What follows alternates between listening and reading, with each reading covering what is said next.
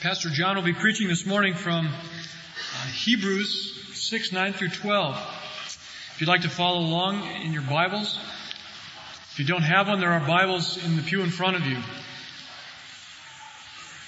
Again, the text is Hebrews 6, 9 through 12. Though we speak thus, yet in your case, beloved, we feel sure of better things that belong to salvation. For God is not so unjust as to overlook your work and the love which you showed for his sake in serving the saints as you still do. And we desire each one of you to show the same earnestness in realizing the full assurance of hope until the end, so that you may not be sluggish, but imitators of those who through faith and patience inherit the promises. The reason I chose this text is because on Tuesday of this week at the pastors conference, Sam Storms pastor from Oklahoma who was speaking to us used it as the foundation of his lecture. And what leaped out of the text to me was something I'm always on the alert for when reading the Bible, namely texts which show the combination or the relationship between God-centeredness and sensitivity to people. We are always prone to separate these things. We're always being tempted by Satan to put asunder what God has joined together. We're always being pressed to think that if you're going to be a radically God-centered people, you will probably not be very good at serving people, loving people, being sensitive to people, caring for people. Or, if you are radically people-oriented people, you probably won't be very good at worship. And you probably will use God rather than worship God. Satan really wants us to make this an either or proposition. He wants us to opt. He really doesn't care which one you go for either. I don't think. He doesn't care if you be a God-centered person who doesn't love people or a people-centered person who doesn't worship God and just uses God. Just as long as you don't get it together. Satan be just fine. He'll be happy. Now you remember Jesus. Let's, let's put Jesus' word out here before we jump into this text. The Pharisees came and said to test him, they put one of their number, a lawyer, before him and said, which is the great commandment in the law? And Jesus answered, you shall love the Lord your God with all your heart, with all your soul, and with all your mind, and with all your strength. This is the great and first commandment. And I, I have this picture in my mind that he pauses and he looks at this hyper religious group and, and reads them to see whether they're kind of smugly saying, oh yeah, right, we got that. That's good, that's a good answer. We know that too. And then he adds, and the second is like it. You shall love your neighbor with the same burning zeal that you love yourself. Now Jesus, basically in answering like that was saying, don't let Satan put asunder what God has joined together. Keep it together.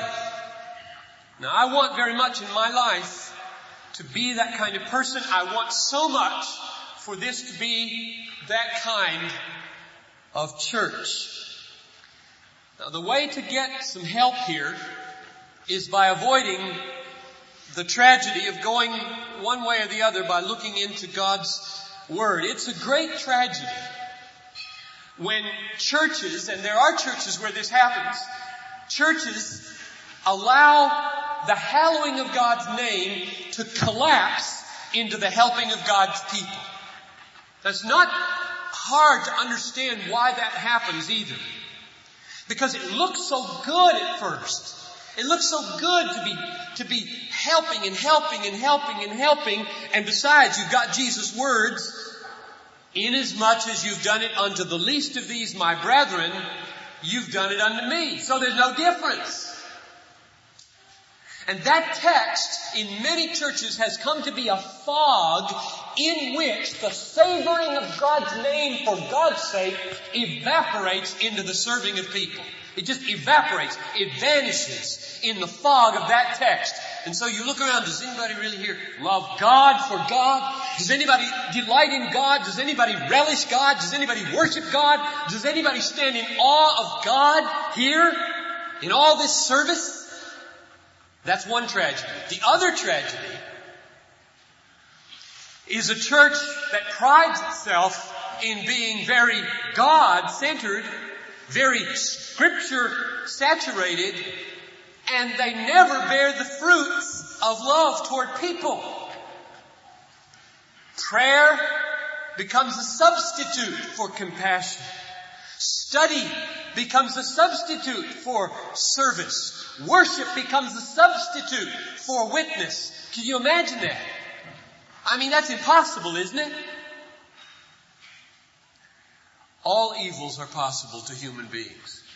All contradictions are possible to human beings. Our hearts are deceitful and desperately corrupt, and we are able to boast in doctrines of humility. We are able to make the most irrational exchanges and substitutions and neglect things. It is possible. It happens. Now those two tragedies of the savoring of God's name evaporating into the service of people. So you wonder, is God here? And this preoccupation with God that somehow, in the most deceitful and inexplicable way, doesn't yield the fruit of care for people. Strange thing. Those two tragedies we must at all costs fight against in our own hearts and in our church. And the way to fight, I believe, one way, is to take a text like verse 10 and to notice its structure and to let the structure of relationships become the structure of our mind. Do not be conformed to this age, but be renewed in your mind and your thinking. The way that happens is when biblical thought structures come in and push out human thought structures and take their place. That's what I want to happen this morning from verse 10. Let's read it. God is not unjust so as to forget, overlook your work and the love which you showed literally toward his name for his sake toward his name literally. In serving the saints as you still do or in having served the saints and still serving them. Now notice four things in this text. Number one god's memory. That's very important. That will wind up being our great encouragement at the end of this message. God never forgets the work and love shown to His name. Number two, notice the justice of God. God is not unjust so as to forget. So His justice is the foundation of His memory. Number three, Notice the service of the saints at the end of the verse. You serve the saints, you are still serving the saints. It's past, it's present, it's the caring, loving, supporting, nurturing, encouraging work of the body toward the body. And fourthly, notice the love shown to the name of God. God is not so unjust as to forget the work and love which you showed toward His name. So there they are. The memory of God, the justice of God, the service of the saints, and love toward the name of God. Now the crucial question here is how do these four realities relate to each other? You can't just take four things and just kind of like a four dice, throw them out there and say, oh, I like that pattern. I like that. You have to ask in God's mind, how do these four things interrelate? That should be the structure of our thinking. So the question I want to ask is, so as not to neglect any of these, not to interchange any of them, not to let one dissolve into the other or one evaporate out of the other, not to equate when they're not the same. The questions are these. Number one, two questions. How does serving the saints relate to loving the name of God? That's question number one. Second question is, how does God's memory of these things, namely loving the name of God and serving the saints, how does God's memory of that relate to His justice? Now those are crucial questions. Number one, how does serving the saints relate to showing love to the name of God? Let's get the text right in front of us. This is the second half of the verse.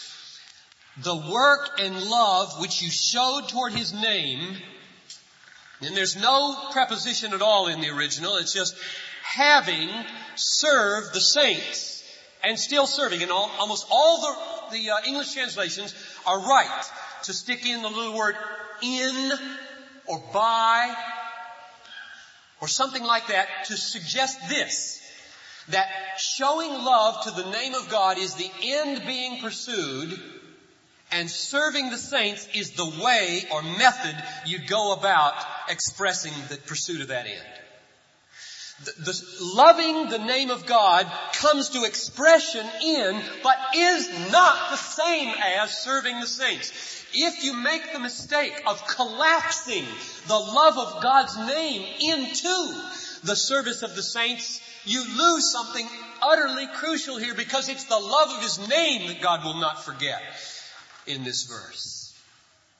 Now here's a, a fatal mistake that people make, I believe. They say, see, you can tell. Just look at those last two phrases. Look at those last two clauses. Loving the name of God and, and serving people are the same. They're the same. And so you give all your energy to loving uh, people and doing good to people. And you, in that moment, allow hallowing God's name, which is the first petition in the Lord's Prayer, to evaporate into a kind of religious humanitarianism. And you justify it by saying, look, the text says they're the same. When I love people, I am loving God. So don't get on my case about not being a person of prayer.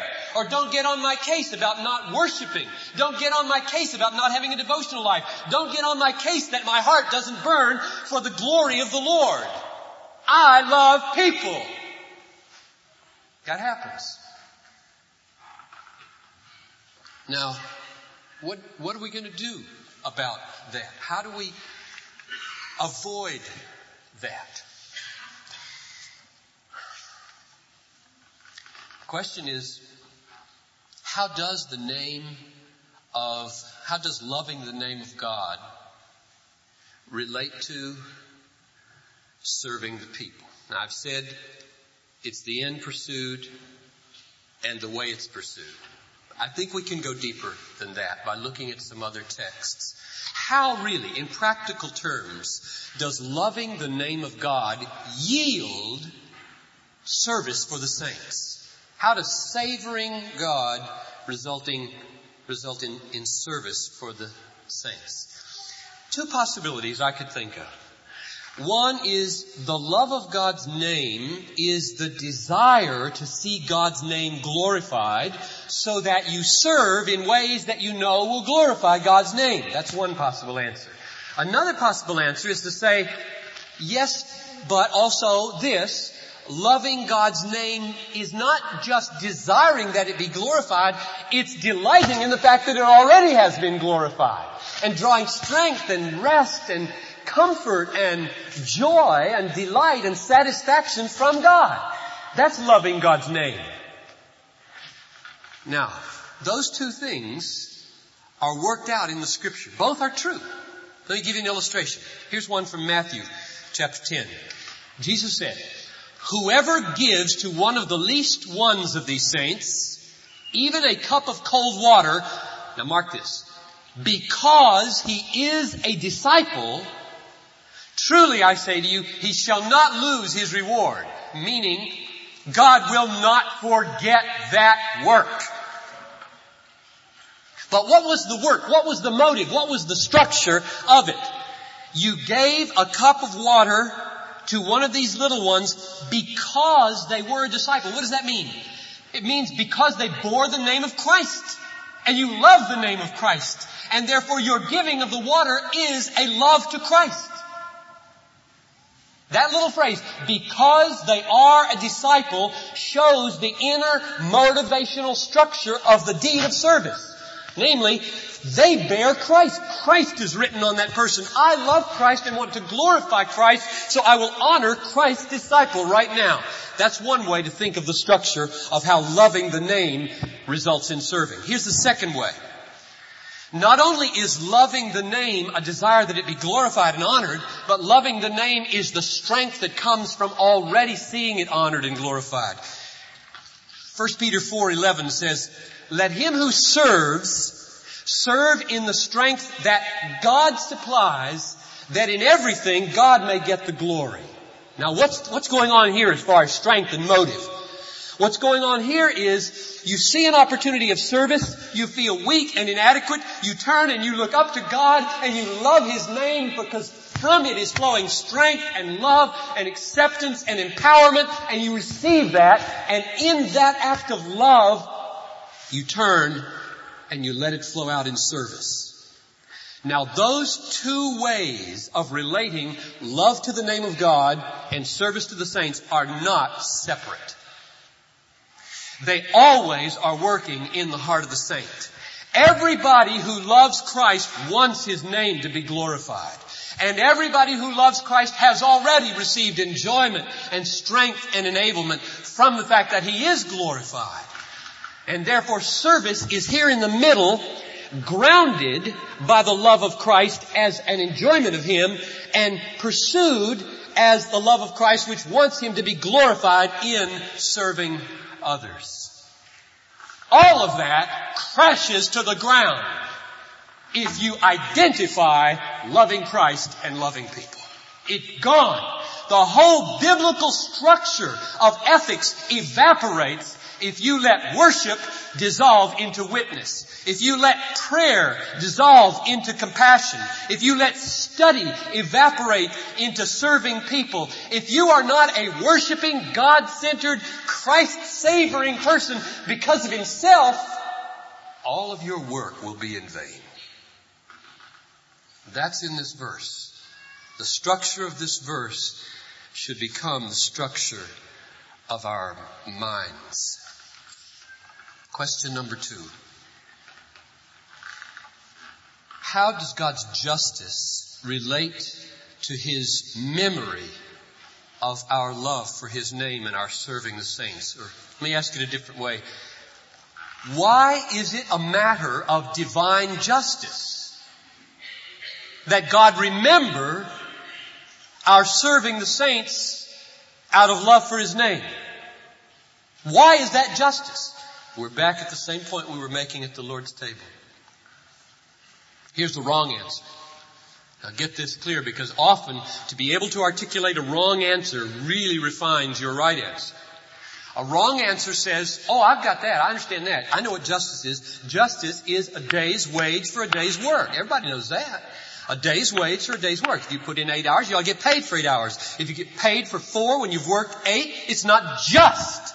So I know what justice is, and so I put in, I put in a day's work of serving the saints, and what do I get? Pay up God. Justice demands you give me a good day's wage for serving the saints. So clearly, it's clearly that God's justice means He has to remember my work. That's the wrong answer. That's a bad answer. You know why that's wrong? It doesn't get to the heart of divine justice. I tried to get to the heart of divine justice at the table. I'm going to say it again now because it's right here in this text, I believe. Divine justice is not our ability to obligate God by calling attention to the worth of our work. That's human justice. I obligate you to pay me when my work is worth it. If I work for you and I produce a worth, you pay me according to its worth. That's justice and that's good at the human level because we're on a par here. God's justice proceeds from a different principle, namely, the infinitely worthy is always upheld. That's justice. And the infinitely worthy is the name of God. And therefore, if you want God by His justice to remember you, you must live for His name. Now that's what's in the text. God is not unjust. Why? Because He will never forget those who love His name. Got it? What obligates God to remember your work is not the worth of your work, but whether it was done for His name. If it was done for His name, you have tremendous boldness in the presence of God to say, God, stand for your name. And He will. He will never forget anything done out of love for His name. Why? The worth of His name. Oh, what a difference. I hope you get this straight in your own thinking because it bears fruit in different living. Let me close with an, an encouragement. I think there's tremendous encouragement in this text to serve one another, to care for each other and help each other and support each other and endure each other and restore each other. And we also want to be a God-centered church where everything is done out of love to the name of God. And I believe in that combination, serving the saints and savoring the name is a tremendous power. God will never forget what you do in His name, for His name. He will, will not forget one note you've ever sent. He will not forget any visit you've ever made. He will not forget any moment on the telephone for another person. He will not forget any turning of the other cheek that nobody noticed but you. He will not forget any unrequited kindness that you think has just evaporated in the universe. Nobody saw it, nobody cared. He saw. And His justice demands that He remember it. And that it come back upon your head with great blessing in the age to come, if not sooner. So I want you to be encouraged this morning to pursue God with all your heart, soul, mind, and strength, and to pursue one another in love and encouragement and kindness and patience and restoration and reconciliation and encouragement.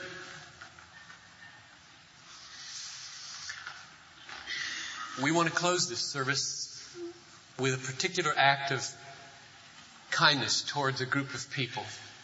In the Baptist General Conference, of which we are a part, there is a benevolent fund and the Benevolent Fund is designed to help especially older pastors who retired before there was a good retirement plan and live on a shoestring.